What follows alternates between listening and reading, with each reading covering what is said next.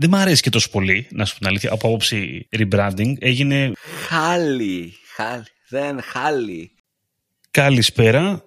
Digital Jam, είμαι ο Δημήτρης Ζαχαράκης, μαζί μου είναι ο Δημήτρης Καλαϊτζής. Καλησπέρα. Δημήτρη, που τι κάνεις; Ζεσταίνεσαι; Καλά. Πολύ καλά. Εγώ μέσα στη ζέστη και το κρύο, τράφικαντε. Ε, όλα καλά. Ωραία. Εντάξει, ζούμε έτσι, από, ζούμε από τύχη, ζούμε στον κάψονα, Mm. ε, επιζούμε, όλα κατάλαβες τα γνωστά, αλλά ε, είμαι καλά και κάνω manage, ε, κάνω manage τα πράγματα γενικά. Εσύ πώς είσαι Δημήτρη; Εντυπωσιακό ότι με ρωτάς. Λοιπόν, ε, καλά είμαι και εγώ τα ίδια από άποψη ζέστης και τα λοιπά. Ε, το καλό είναι ότι τώρα που γράφουμε αυτό το επεισόδιο είμαστε λίγο στο μάλλον από, στη, στο τέλος του πολύ έντονου καύσωνα και πάμε σε μια πιο νορμάλ ε, περίοδο. Πιστεύω, μάλλον δηλαδή.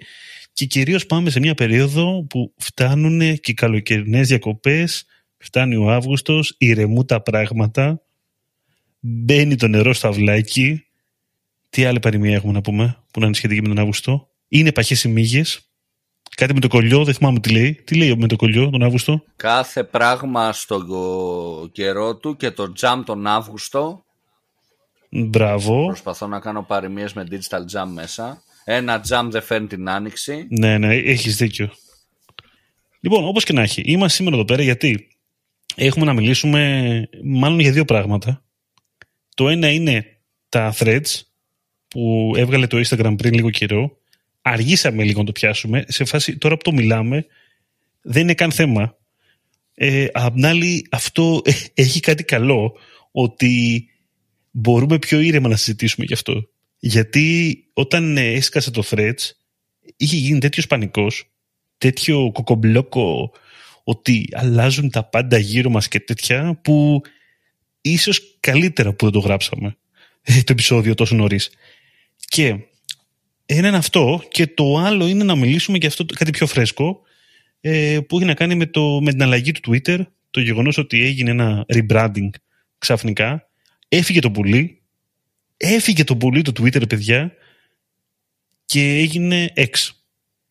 OK, Και έγινε αυτό το σήμα που μοιάζει με την Espresso. Το end στην Espresso. Ε, Δυνατό. Δυνατό αυτό το σήμα. δυνατό, αλλά τέλος πάντων, άστο για μετά. Περίμενε, μην- δεν μην πω κάτι ακόμα. Λοιπόν, πάμε καταρχήν με τα threads γιατί είναι και λίγο πιο, πιο παλιό, πρέπει να φύγει. Και εγώ να κάνω την εισαγωγή να πω ότι όταν έσκασε τώρα το θέμα με το threads, ε, προφανώς και εγώ ήθελα να μπω να το δοκιμάσω. Έτσι, γιατί είμαι περίεργος άνθρωπος, γιατί θέλω να. Δεν θέλω να είμαι early adapter ως προς τη χρήση τόσο πολύ, αλλά στο τουλάχιστον να το δω έτσι, από νωρίς. Από καθαρό ενδιαφέρον, ρε παιδί μου, να καταλάβω λίγο περισσότερο το προϊόν. Οπότε, παρότι δεν είναι διαθέσιμο στην Ελλάδα, ε, μπήκα με τον τσάτσικο τρόπο που κάνανε οι περισσότεροι. Δηλαδή, κατέβασαν APK. Ε, τώρα δεν ξέρω αν είναι παράνομο αυτό. Είναι κάπως, αλλά τέλος πάντων το έκανα. Μπήκα, έκανα λογαριασμό. Τώρα αυτό δεν λειτουργεί ακριβώς πλέον στην, ε, στην Ευρώπη αυτός ο τρόπος, δηλαδή κάπως το έχει περιορίσει γιατί δεν έχει έρθει επίσημα στην Ευρώπη, δεν έχει συμμορφωθεί βασικά με την Ευρωπαϊκή Νομοθεσία. Ποιο είναι το νόημα τώρα παιδιά, οκ, ε, είναι ο πιο απίστευτος κλώνος του Twitter που έχω δει ποτέ μου και κυρίως είναι βασικά, είναι αυτό, είναι Instagram και Twitter μαζί. Ε, το μεγάλο μπαμ που έκανε, κυρίως που ασχοληθήκαν όλοι, είναι ότι ξαφνικά είχε πάρα πολλούς χρήστες. Πολύ σύντομα, σε πολύ σύντομο χρονικό διάστημα. Νομίζω ότι ήταν και ρεκόρ για τα δεδομένα ενός social media.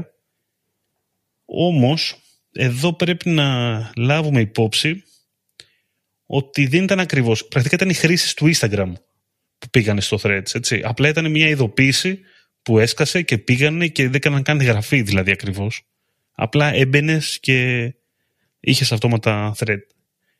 Thread; Είχες threads; Κάτι τέτοιο. Λοιπόν. Δεν μ' άρεσε εμένα όλο αυτό.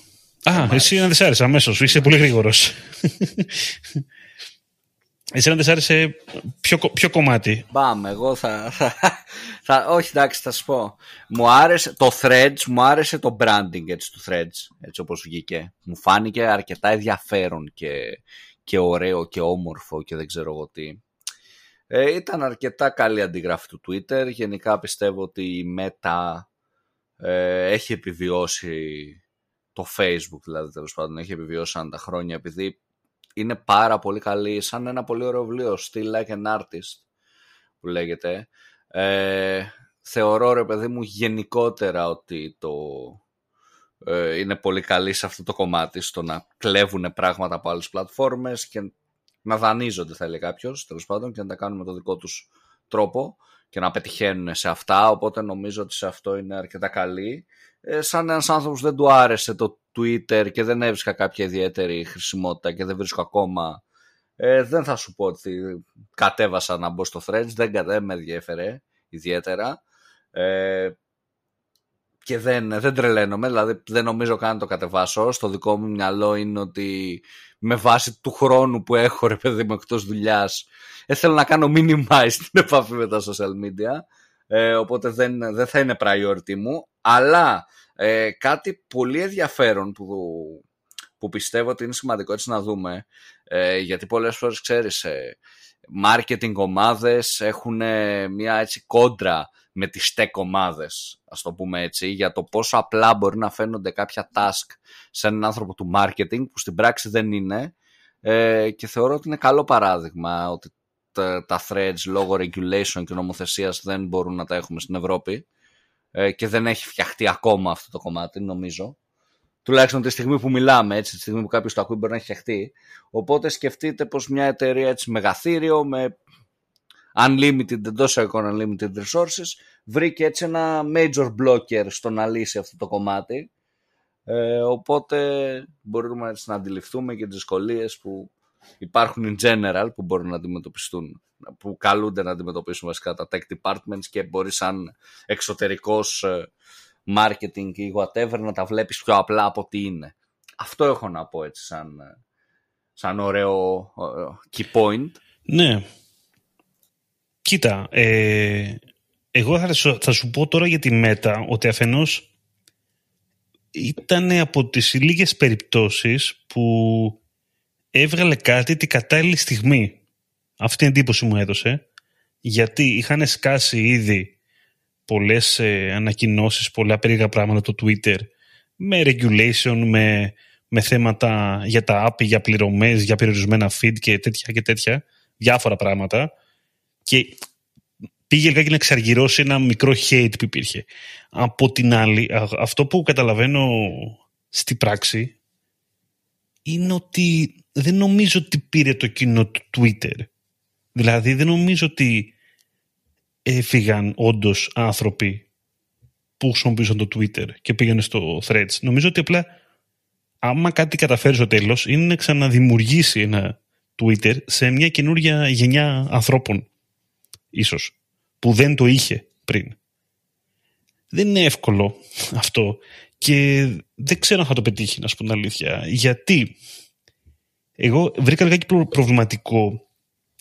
Θα μου πεις τώρα πόσα προβληματικά πράγματα έχει το Instagram. Αυτό βρήκες προβληματικό. Ότι ρε παιδί μου είναι άλλο ένα από το οποίο είναι κάπως συνδεμένο με το Instagram σου, αλλά δεν είναι. Δηλαδή κάπως οι followers σου μπορούν να πάνε και εκεί, αλλά είναι διαφορετικοί. Αλλά παράλληλα, ε, ναι, είναι, έχει αυτά τα tweets, τέλος πάντων, τα μηνύματα που λέμε ρε παιδί μου, αλλά και πάλι βάζεις φωτογραφίες και πάλι βάζεις βίντεο. Δηλαδή, ρε παιδί μου, ξέρεις, με προβληματίζει ότι το μόνο πράγμα που το ξεχωρίζει σαν και έχει διαφορά με το, ίσως με το Instagram είναι το κομμάτι, ok, ναι, έχει ένα πιο for you page, ναι, ok, βέβαια τώρα πια έβαλε και το κομμάτι το following, οπότε θα υπάρχει και το χρονολογικό, δεύτερο βέβαια, έτσι. Ε, αλλά δεν ξέρω ρε παιδάκι μου, μου μοιάζει λίγο δεύτερο Instagram παράλληλα, κατάλαβες. Εντάξει, στο design είναι πάρα πολύ Instagram, που απλά έχει κείμενο, μεταξύ άλλων. Ε, και δεν, δεν ξέρω ρε, εσύ πώς θα πάει αυτό το πράγμα. Δεν μπορώ να καταλάβω. Από, την, από τη μία είναι εντυπωσιακό ότι μπήκαν τόσο πολλοί διασημότητε πολύ γρήγορα και brands. Έτσι. Εντάξει, mm. ρε παιδί μου, αυτό είναι δεδομένο. Είναι δεδομένο ότι θα μπουν mm. σε τέτοιες πλατφόρμες γιατί έχουν και το HPR. Έτσι, σαν μετά, έχεις ρε παιδί μου creators, έχεις διασημότητες, χτίζεις σχέσεις. Δηλαδή, έχεις ένα department που είναι αυτό η δουλειά του, ρε παιδί μου. Οπότε θεωρώ ψηλοδεδομένο ε, ότι θα μπουν τέτοιοι άνθρωποι. Από τη στιγμή που θα μπουν κάποιοι από αυτούς θα μπουν και οι φίλοι τους, οι άνθρωποι που ακολουθούν τέλος πάντων πιο μικρότεροι ηθοποιοί, μικρότεροι creators, μικρότεροι ποδοσφαιριστές, whatever. Οπότε νομίζω αυτό είναι ένα ντόμινο και ο λόγος που κινήθηκε έτσι γρήγορα ε, σε αυτό το λανσάρισμα νομίζω και η Μέτα είναι ότι είδε μια κατάρρευση εντός εγγών στο Twitter. Είδε ένα κοινό που είναι το κλασικό Twitter audience τέλος πάντων να φεύγει από εκεί και να μην έχει πλέον τη δική του πλατφόρμα εντός εγγών οπότε νομίζω πως είναι ε, βρήκε μια διέξοδο. Αυτό. Ίσως, ίσως, δεν ξέρω. Ε, προσωπικά, όπως σου είπα, εγώ το, το χρησιμοποίησα λίγο κάποιες μέρες. Προσπάθησα να το καταλάβω γενικότερα. Δεν, δεν έχει κάτι βέβαια δύσκολο. Απλά έχει τόσες πολλές ελλείψεις που εντάξει, δηλαδή ήταν και και δύσχριστο ρε παιδί μου. Ε, δηλαδή όταν το κατέβασα εγώ δεν είχε το search του δεν λειτουργούσε για να βλέπω post των αλλωνών ας πούμε το οποίο ήταν πολύ περίεργο, κατάλαβες. Δεν είχε, τα, δεν είχε trends, ok, το οποίο είναι, θα σου έλεγα, ένας παράγοντας μόνος του για το Twitter, το ότι έχει τόσο μεγάλη επιρροή κιόλας σήμερα, ακόμα στην κοινωνία. Ε, δεν έχει, ρε παιδί μου, το κομμάτι τόσο πολύ ενεργό το hashtags, τουλάχιστον στην έκδοση που είδα εγώ, έτσι, τώρα που μιλάω. Δεν ξέρω αν το, πόσο πολύ έχει αλλάξει τώρα αυτό. Και έχει ένα for you, έχει έναν αλγόριθμο ο οποίος. OK, okay, δεν με ικανοποίησε να σου πω την αλήθεια. Το χρόνο που το χρησιμοποίησα τουλάχιστον.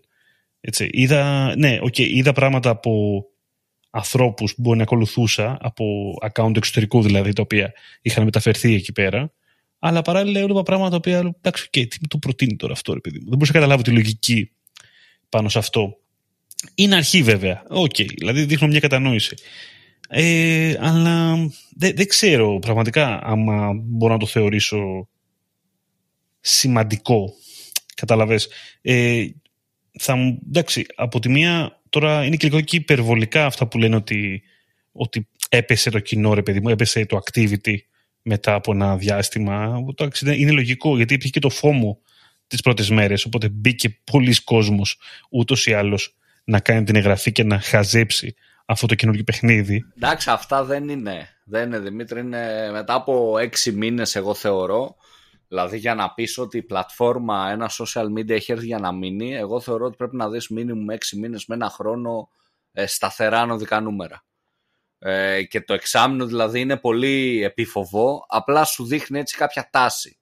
Θεωρώ ότι πιο πριν απλά είναι το κομμάτι, ok, τα brands θα πούνε φοβάμαι μην χάσω την ευκαιρία και ας μπω και ας δώσω ένα μέρος των resource μου. Ο χρήστη θα πει «Α, όλοι εδώ είναι». Υπάρχουν αρκετά παραδείγματα. Αυτό που κρατάω είναι το, το Clubhouse, ας πούμε, ε, που ξέρεις ήταν ανωδικό, ανωδικό, ανωδικό, αλλά δεν κράτησε. Οπότε θεωρώ ότι αν δεν υπάρξει έτσι, μέσα σε βάθος χρόνου να δεις καλά νούμερα και steady grow, νομίζω πως δεν... Ε, τα υπόλοιπα είναι πυροτεχνήματα ε, θεωρώ. Θα φανεί βέβαια εκ του αποτελέσματος. Μπορεί να κρατήσει στο κοινό το Twitter ίσως. Ε, που είναι κάτι διαφορετικό. Αλλά πιστεύω ότι σε ελληνικά επίπεδα ε, δεν νομίζω μωρέ. Δηλαδή ξέρω εγώ. Μπορεί να... Δεν ξέρω, μου φαίνεται περίεργο. Ε, και εμένα. δηλαδή, εγώ δεν νομίζω ότι το κοινό Twitter θα φύγει. Εδώ δεν ήμασταν το Twitter. Ε, θέλω να σου πω ότι οι λογαριασμοί, οι άνθρωποι που είναι influencers τέλος πάντων Twitter, ας το πω έτσι, οι creators, οι οποίοι έχουν ένα ιστορικό 10 χρόνια στην πλατφόρμα, είναι δύσκολο να φύγουν. Ε, αντικειμενικά να το δεις. Είναι πολύ δύσκολο. Πρέπει τα πράγματα να, να στραβώσουν πάρα πολύ ε, μέσα από το Twitter. Και τέλος πάντων, αφού, να, αφού το είπαμε που το είπαμε αυτό, να πάμε στο Twitter τώρα, να κάνουμε ότι είναι, αφού πιάσαμε το Twitter. X πλέον, πώς, το, πώς είναι... Είναι X. Κάτσε, Το full name του Twitter είναι X πλέον Ναι. ολόκληρο το όνομα. X, X social, X σκέτο. Νομίζω ότι είναι σκέτο X. Ότι έχω καταλάβει και εγώ δηλαδή τώρα. Να σου πω την αλήθεια. Ναι, είναι. Και σε αυτό έχουμε, έχουμε πάρα πολύ, εγώ βλέπω γενικότερα στο LinkedIn από άτομα του branding, από άτομα του marketing κυρίως, όχι τόσο της επιχειρηματικότητας, Μμμ. ε, που υπάρχει έτσι μεγάλο προς το πρόσωπο του Musk, υπάρχει έτσι μεγάλη πίεση, λίγο hate θα μπορούσε να πει κάποιος. Ξέρεις, υπάρχει αυτό το κομμάτι, ε, αυτό έχω παρατηρήσει. Εγώ θα πω από το δικό μου scope, έτσι πολύ γρήγορα, νιώθω ότι κάποιες ενέργειες που κάνει ο, ο συγκεκριμένος έτσι, επιχειρηματίας και η περσόνα, γιατί νομίζω ότι δεν μιλάμε για απλά έναν επιχειρηματία, μιλάμε για έναν άνθρωπο που κάνει influence ε, και είναι opinion leader σε ένα μεγάλο μέρος τέλος πάντων ανθρώπων. Ε, αυτό που εγώ έχω να πω είναι ότι μου φαίνεται και λίγο γελίο ο Δημήτρης από τα Κιούρκα που είναι brand manager στο dimis.gr να λέει για το τέτοιο του Twitter, δεν ξέρω, μου φαίνεται λίγο γελίο. Τώρα θα μου πεις πού κολλάει το που δουλεύεις όταν βλέπεις κάποια λάθη; Ναι, αλλά πάλι ρε παιδί μου, δηλαδή κάποια κείμενα που διαβάζω έτσι κάποια... Διαβάζω στο Nation, στο Nation κάποιες κριτικές για τον Musk. Ε ρε παιδί μου, μου φαίνεται λίγο... Ξέρεις, μιλάμε για έναν άνθρωπο που έχει 6 δις, πόσα, δεν ξέρω, μπορεί να λέω και λίγα. Ε, για να έφτασε σε αυτό το σημείο, κάτι δεν θα ξέρει κι αυτός ο μαλάκας, κατάλαβες, το, το σκέφτομαι κάπως έτσι. Εσύ Δημήτρη τι λες, δηλαδή μου κάνει λίγο υπερβολή η, η, η υπεραπλούστευση ενός ανθρώπου που για να φτάσει σε αυτό το σημείο ρε παιδί μου επιχειρηματικά έχει κάνει πράγματα και θεωρώ και, με, και στο κομμάτι της Tesla και στο κομμάτι της PayPal όποιες και αν ήταν ιστορίες early το είδε τέλος πάντων είτε ήσουν αυτός που το σκέφτηκε είτε ήσουν αυτός που έβαλε όλα τα χρήματα σε αυτή. Early είδε ένα κομμάτι ξέρω εγώ που τώρα το ακολουθούν όλοι. Οπότε νομίζω ότι παρακολουθούμε λίγο μια αποδόμηση ενός ανθρώπου πολύ εύκολα ε, που ψιλοεμένα δεν μου βγάζει νόημα. Βάσει achievements καθαρά. Στο κομμάτι του rebranding και εγώ θα πω ότι ήταν κάτι πολύ γρήγορο σίγουρα. Και βλέπεις αστοχίες από το favicon που έχει μείνει ίδιο ε, και δεν ξέρω εγώ τι. Βέβαια θα πω αρχή παρέτο 80-20 ε, το 20% που σου φέρνουν το 20% action που σου φέρνουν το 80% σε impact. Δεν γνωρίζω αν το favicon το κατάλαβε ο μέσος χρήστης ότι έμεινε ή το καταλάβαμε εμείς επειδή κάνουμε marketing. Και τα παρακολουθούμε όλα αυτά ε, δεν ξέρω το impact στο μέσο χρήστη δεν, αν γίνει κάποια μέτρηση θα το δούμε και θα φανεί εκ του αποτελέσματος. Αυτά από μένα έτσι επιγραμματικά. Εσύ Δημήτρη τι λες; Πάντως το favicon έχει αλλάξει να σου πω τώρα εγώ. Ε, στην αρχή δεν ναι, έχει αλλάξει. ναι, ναι. εγώ είδα πως ξέρεις ότι έμεινε το favicon ναι. ψιλο ψιλοκατάλαβες. Μου κάνει δηλαδή ότι δεν πιστεύω ότι ο μέσος Αμερικάνος χρήστης είδε το favicon και λέει που θα σβήσω το λογαριασμό μου. Δεν μου κάνει, δεν σου λέω ότι ήταν σωστά, σωστή ενέργεια και υπήρχε τρελό thought process από πίσω. Ναι. Δεν ξέρω αν υπήρχε. Αλλά ε, δεν νομίζω ρε παιδί μου ότι το favicon, κατάλαβες, πέθανε κανείς γι' αυτό. Ναι, ισχύει. Εντάξει, OK. Okay. Από την άλλη είναι, ξέρεις τι, νομίζω ότι μας έκανε περισσότερο εντύπωση γιατί είναι το πιο περίεργο rebranding και κάπως άτσαλο που του, τουλάχιστον έχω δει εγώ να γίνεται στο ίντερνετ. Ξέρεις, πρώτη φορά το βλέπω να γίνεται με... Σε τόσο μεγάλο extent, ναι, σε τόσο μεγάλο extent, ναι. ναι. αλλά... Σε μεγάλες εταιρείες, Επειδή μου θέλω να σου πω, όταν η, η Facebook έγινε Meta, καταρχήν, έτσι, ε, έγινε day one, θα σου πω τώρα, άμα θυμάσαι. Έγινε ένα και το ξέραμε και, και το πιο ξέραμε. Πριν. Δεν ξέρω αν το θυμάσαι Μπράβο. αυτό. Δηλαδή η, η φήμη υπήρχε εξωτερικά εκτός εταιρείας πολύ καιρό πριν. Εγώ θυμάμαι και μια εβδομάδα πριν γίνει μέτα ας πούμε που μιλούσαμε με το Facebook account manager και το γνώριζε. Κατάλαβες, δηλαδή το ξέρανε μια εβδομάδα πριν και στελέχη που δεν ήταν υψηλόβαθμα. Οπότε φαντάζομαι είναι κάτι που μπορεί να το δουλεύανε και πάρα πολύ καιρό. Και δες πώς πήγε όμως το μέτα θα σου πω τι έγινε με το Metaverse; Το δουλεύανε. Το αποτέλεσμα ποιο ήταν. Στην περίπτωση της Meta που λες, ήταν και το, το ζήτημα ότι δημιούργησε, έκανε λίγο σαν την Alphabet, ρε παιδάκι μου. Δηλαδή, δημιούργησε μια εταιρεία μαμά, πρακτικά, για να έρθει να δέσει από κάτω το Facebook, το Instagram, το WhatsApp και ούτε καθεξής. Ε, οπότε ήταν λίγο, ήταν λίγο διαφορετική περίπτωση, αν και εδώ πέρα μάλλον και στην περίπτωση τώρα του, της, του Twitter μάλλον μιλάμε για κάτι σχεδόν, δεν είναι ακριβώς παρόμοιο, αλλά ε, είναι κάπως σχετικό.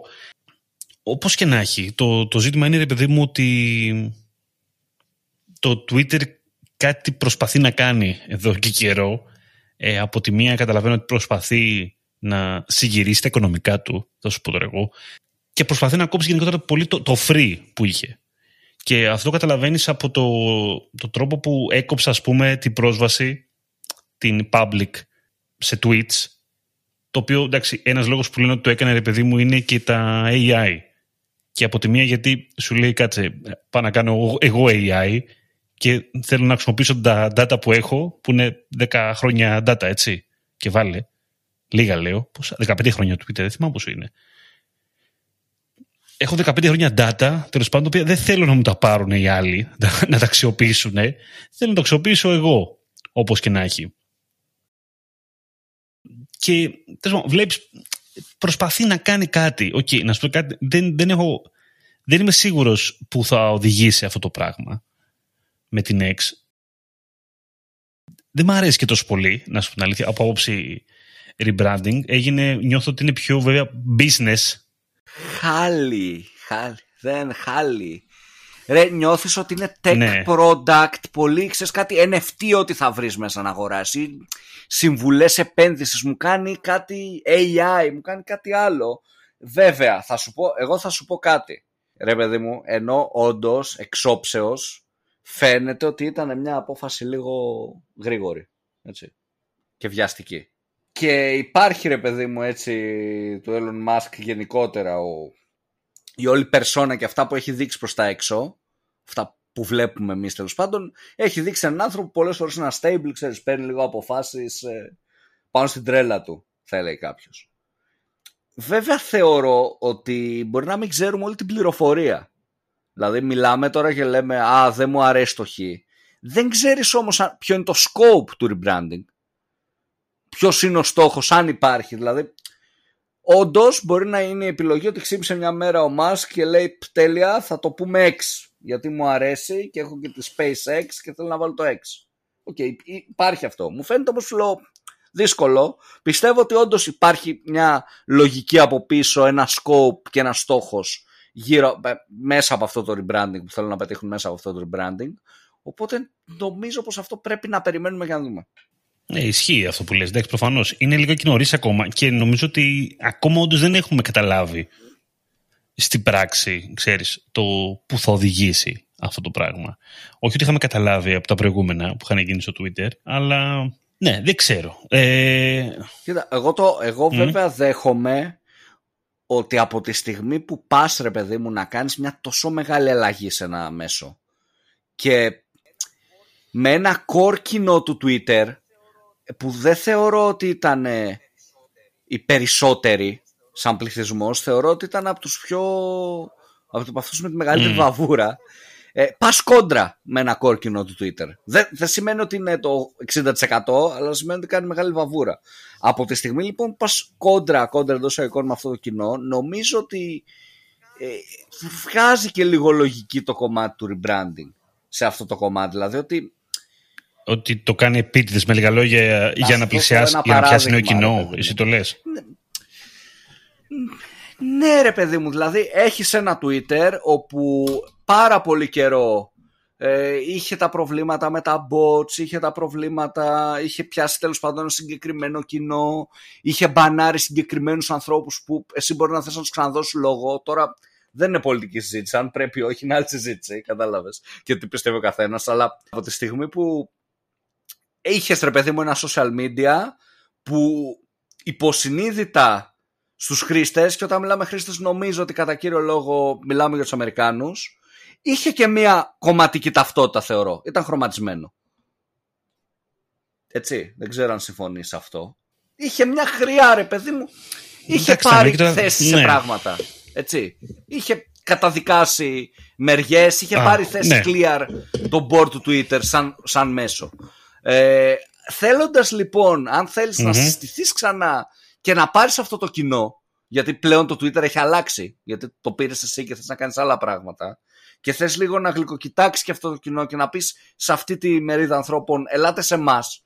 Και εδώ η φωνή σας ακούγεται. Νομίζω ότι το rebranding έχει, έχει μια λογική. Για να τους δείξω ότι ξέρεις κάτι, δεν είμαστε αυτοί που, που σας κόψαμε τη δυνατότητα να μιλάτε. Τώρα αυτό αν είναι θετικό ή όχι είναι τελ, τελείως ε, έτσι, υποκειμενική συζήτηση και τι πιστεύει ο καθένας. Δεν θα κάνω, δεν, ε, δεν μιλάμε για αυτό. Ε, μιλάμε καθαρά για το, το rebranding, ρε παιδί μου, σαν, σαν μέσο για να ξαναστηθεί στο κοινό που το ακούω. Νιώθω ότι η ταχύτητα και όλο αυτό το τώρα για τώρα δεν δουλεύει όταν μιλάμε για rebranding τόσο μεγάλων οργανισμών και τόσο μεγάλο brand που έχουν τεράστιο brand value. Αλλά με αυτό το scope ότι κάψαμε εντός εισαγωγικών ένα κοινό που τώρα το θέλουμε πίσω και ένα κοινό που αγαπούσε το Twitter δεν το θέλουμε και κάνουμε και κάθε statement μας ε, κάθε announcement μας είναι statement ότι δεν το θέλουμε ξέρεις, το, το επιδεικνύουμε ότι δεν σας θέλουμε στην πλατφόρμα. Νομίζω ότι αυτό το rebranding είναι μπορεί να δουλέψει. Δεν ξέρω. Ναι, OK. Okay. Εσύ το λες ότι είναι από τη μία να, να ξεχαστούν λιγάκι, να ξεχάσουμε λιγάκι το παρελθόν μας, το κακό ίσως ε, που, για, τους, για κάποιους χρήστες παρελθόν και να επαναπροσδιοριστούμε λιγάκι σε ένα ίσως νέο Αυτό. κοινό, γιατί η αλήθεια είναι ότι Αυτό. δεν τα πάει καλά το Twitter σε νέα κοινά. Ε, δεν είναι το, δεν είναι το social media. Ποτέ. Δεν, ποτέ δεν νομίζω ναι. ότι είναι ο μας το πρόβλημα. Δηλαδή δεν, τα πήγαινε, δεν τα πήγαινε ποτέ. Και δεν θεωρώ ότι έγινε όλο αυτό ότι ένας άνθρωπος αγόρασε το Twitter, ένα social ε, μέσο, δίνοντας χι λεφτά, χωρίς να έχει στο μυαλό του κάτι. Τώρα αυτό το κάτι δεν μπορείς να ξέρεις τι είναι, αλλά δεν νομίζω ότι απλά κάνει τυχαίες κινήσεις ένας άνθρωπος που έχει φτάσει σε αυτό το επίπεδο και το πήρε απλά για να παίξει. Μου φαίνεται άρρωστο να κάνουμε αυτή την υπεραπλοποίηση. Ε, γενικά πάντως, έχετε στο μυαλό σου ότι το, το Twitter είναι λίγο και έξω σαν ένα είδος, ε, σαν ένα είδος media. Δηλαδή, όπως ένα media, το Twitter, δημιουργεί συζητήσεις, έτσι, κάνει χαμό, επειδή υπάρχουν χρήστες μέσα, μου πεις τώρα, προφανώς, έτσι, αλλά επηρεάζει γενικότερα. Γράφουνε γράφουν πολιτικοί, γράφουν γενικότερα προσωπικότητες, οτιδήποτε. Το χρησιμοποιούν πάρα πολύ έτσι, άνθρωποι από ένα level ας πούμε και πάνω, υπερβολικά και ως πρωτογενές περιεχόμενο. Δηλαδή μπαίνει εκεί πρώτα.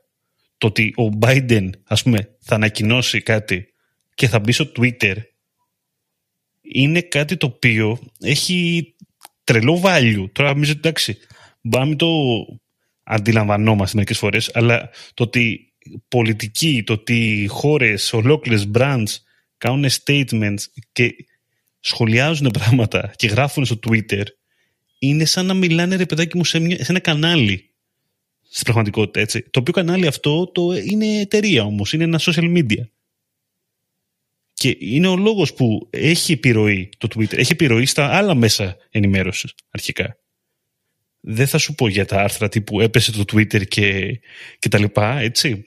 Αλλά σκέψου πόσες φορές το βλέπεις αυτό πόσες φορές καταλαβαίνεις ότι ο κόσμος είναι λες και συγκλονίζεται από κάτι που έγινε στο Twitter και πόσες φορές θα δεις ότι έγινε αυτό επειδή έγινε στο Facebook, ας πούμε. Επειδή έγινε. Το ξαναείδαμε λίγο. Τελευταία φορά, να σου πω που το είδαμε αυτό πρόσφατα, είναι με το TikTok. Εκεί το TikTok το κατάφερε κάπως να το κάνει αυτό. Δηλαδή να, να, να κάνει όντως κάτι viral, να κάνει όντως να προκύψει μια συζήτηση πάνω από κάτι που ανέβηκε στην πλατφόρμα. Προηγουμένως αυτό το βλέπαμε μόνο στο Twitter. Όχι για απαραίτητα χρήσιμα πράγματα, αλλά, αλλά και για χρήσιμα πράγματα. Θέλω να σου πω. Έχει μια δυναμική, γενικά σαν μέσο, που είναι πολύ διαφορετική από τα υπόλοιπα. Δεν, είναι, είναι ένα κεφάλαιο μόνο του. Δεν, ξέρω ρε παιδάκι μου. Και δεν νομίζω ότι θα πεθάνει, να σου το πω και έτσι. Δηλαδή που λένε όλοι ότι επειδή το πήρε ο Μάσκ και εκείνο και το άλλο. Γιατί κουβαλάει στις πλάτες του πολλά γενικότερα. Το rebranding ίσως του κάνει... Βέβαια τώρα αλλάζει το όνομα. Ε, αυτό τώρα δεν ξέρω. δηλαδή Αφήνει. Κοίτα, είχε μπει όντως. Εμείς δεν, δεν το καταλαβαίνουμε στην Ελλάδα τόσο πολύ. Αλλά το Twitter ήταν τύπου η επίσημη digital φωνή οργανισμών, χωρών. ήταν big deal. Πολιτικών, major πολιτικών πρωθυπουργών, δεν ξέρω εγώ τι. Ήταν ε, big deal ε, το, το Twitter. Έτσι, σαν social. Δηλαδή ναι. και στο, στον πόλεμο, έτσι, στην εισβολή ε, στην, στην Ουκρανία που είχε γίνει, έβλεπες ότι όλα τα κράτη επικοινωνούσαν publicly μέσα από εκεί. Δεν ξέρω αν το θυμάσαι. Που είναι φοβερό έτσι σαν, σαν concept. Όντως έχει γίνει ένα mainstream μέσο για να επικοινωνήσεις για πάρα πολλά τέτοιου τύπου θέματα publicly. Οπότε όντως αυτό είναι κάτι βάρη που κουβαλάει. Ε, τώρα με το rebranding νομίζω αποδυναμώνεται σε αυτό το κομμάτι. Αυτή είναι η άποψή μου. Δεν ξέρω, απλά πιστεύω ότι προσπαθεί λίγο ε, να κλείσει το μάτι και σε άλλους. Θεωρώ πάντως αστεία την υπεραπλοποίηση της συζήτησης «Α, πέταξε 7 δις για το Twitter και θα κλείσεις σε ένα χρόνο, δεν θα έχει χρήστες» και το έκανε τυχαία. Δεν παίζει. Έτσι. Δεν ξέρω αν η ατζέντα ήθελε, είχε πολιτικούς σκοπούς από πίσω, είχε δεν ξέρω εγώ τι. Προφανώς όμως υπήρχε ατζέντα και σκέψη που πέρασε από παραπάνω από έναν άνθρωπο. Δεν τη σκέφτηκα μια μέρα παίρνω το Twitter και το πήρα. Μου φαίνεται μια υπεραπλούστευση πραγμάτων που μας κάνει λίγο, μας, μας κάνει να φαινόμαστε ρε παιδί μου λίγο κουτοί εμείς. Όταν υπεραπλουστεύεις ένα transaction 6 εκατομμυρίων. Έτσι. Στο μυαλό σου και ότι είναι τόσο απλό. Έλα, ξύπνησε μια μέρα, το πήρε και το κατέστρεψε. Αυτό. Οπότε ρε παιδί μου αυτή η υπεραπλούστευση νομίζω ότι οκ, δεν είναι τόσο απλά τα πράγματα και γενικότερα ειδικότερα βασικά ε, σε τέτοιου τύπου συμφωνίες σίγουρα υπάρχουν ε, σκέψεις, υπάρχουν συζητήσεις, υπάρχουν ε, πλάνα τα οποία εμείς δεν τα γνωρίζουμε. Και είναι κάτι που έτσι θέλω να το πω για να κλείσω αυτό το επεισόδιο και δεν θα πω κάτι άλλο. Ρε παιδί μου, από την εξαγορά του, του Twitter από το Musk βλέπω μόνιμα ανθρώπους γύρω από το marketing να προσπαθούν να εξηγήσουν μία business απόφαση με marketing ορισμούς και είναι λίγο αστείο έτσι. Και μια business απόφαση η οποία έχει και πολιτικό, δεν ξέρω εγώ τι πράγματα. Είναι αστείο αυτό. Είναι αστείο. Δεν είναι τόσο απλό ρε παιδί μου αυτό κάνεις performance, κάνεις, ε, είσαι instructor στο course, δεν μπορείς να ξέρεις παιδί μου, τι είχε ο Elon Musk από πίσω. Είναι άλλο, άλλο league. Είναι άλλο league ρε παιδί, άλλο πράγμα. Μίλα, μίλα χλάδια. Αυτό θέλω να πω έτσι, ε, out loud, γιατί με κούρασε, διάβασα 30 διαφορετικές αναλύσεις, γιατί ο Musk αγόρασε στο Twitter. Ε, είναι λίγο ρε παιδιά αστείο, έτσι. Γράψε εκεί πέρα για πράγματα, γιατί τι έβγαλε η Google, τι έβγαλε το Facebook. Δεν γίνεται να μπορούμε να πάρουμε θέση, ρε παιδί μου, για αυτό το πράγμα, αφού δεν ξέρεις τα γεγονότα. Μπορείς να κρίνεις αν σου άρεσε το λογότυπο. Αλλά αν σου άρεσε based on what; Ήξερε αν υπάρχει πλάνο, τι, ποιο είναι το πλάνο και δεν. Δεν νομίζω ότι δεν πρέπει να κρίνουμε όταν μιλάμε για marketing, κρίνεις based on data και όταν μιλάμε για business, κρίνεις γενικότερα αν ξέρεις όλο το scope της απόφασης. Δεν το γνωρίζεις, άρα δεν μπορείς να κρίνεις. Αυτά είναι τα δικά μου δύο cent για το σημερινό επεισόδιο. Ε, γενικά αυτό που είπες δεν είναι, δεν είναι, δεν είναι όλα marketing ρε παιδί μου βασικά αυτό είναι το θέμα. Δεν είναι καν marketing βασικά τώρα, το, τα περισσότερα από αυτά που λέμε. Οπότε και πώς να τα κρίνεις; Δεν γίνεται. Τέλος πάντων, αυτά για σήμερα. Ε, νομίζω ότι ήρθε η ώρα. Εγώ δεν θα πω κάτι άλλο για το, το X, εντάξει, ok.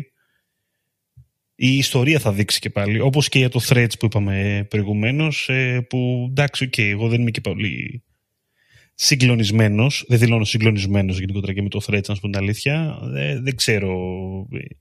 Έχω ένα τεράστιο ερωτηματικό και για, τα, και για τις δύο περιπτώσεις. Αλλά, όπως και να έχει, εμείς πρέπει να σας χαιρετήσουμε. Πρέπει να σας πούμε ότι ήταν το, ήταν το τελευταίο για αυτή τη σεζόν Digital Jam με σάπιο επεισόδιο κλείνουμε, δυστυχώς.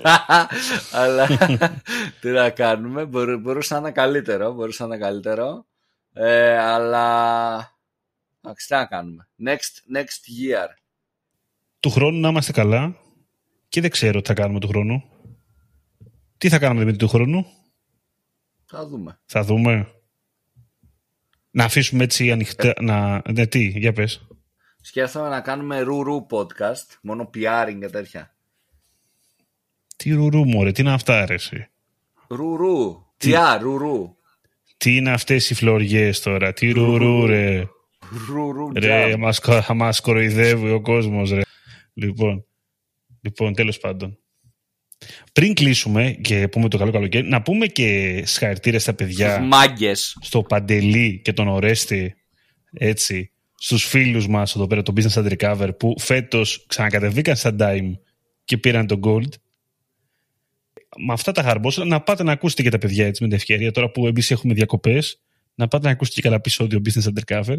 Λοιπόν, αν και δεν ξέρω, και τώρα δεν ξέρω αν έχουν σταματήσει για διακοπές αυτοί. Νομίζω ότι παίζει να έχουν σταματήσει και αυτοί, αλλά τέλος πάντων, ε, όπως και να έχει, ε, εμείς να σας χαιρετήσουμε, να σας πούμε να περνάτε καλά, να ξεκουράζεστε, να κάνετε τίποτα άλλο εκτός από το, από το digital και, και βλέπουμε από Σεπτέμβριο. Να είμαστε καλά και το βλέπουμε. Λοιπόν, ήμουν ο Δημήτρης Ζαχαράκης, ήταν ο Δημήτρης Καλαϊτζής. Καλή συνέχεια. Καλή συνέχεια σε όλους.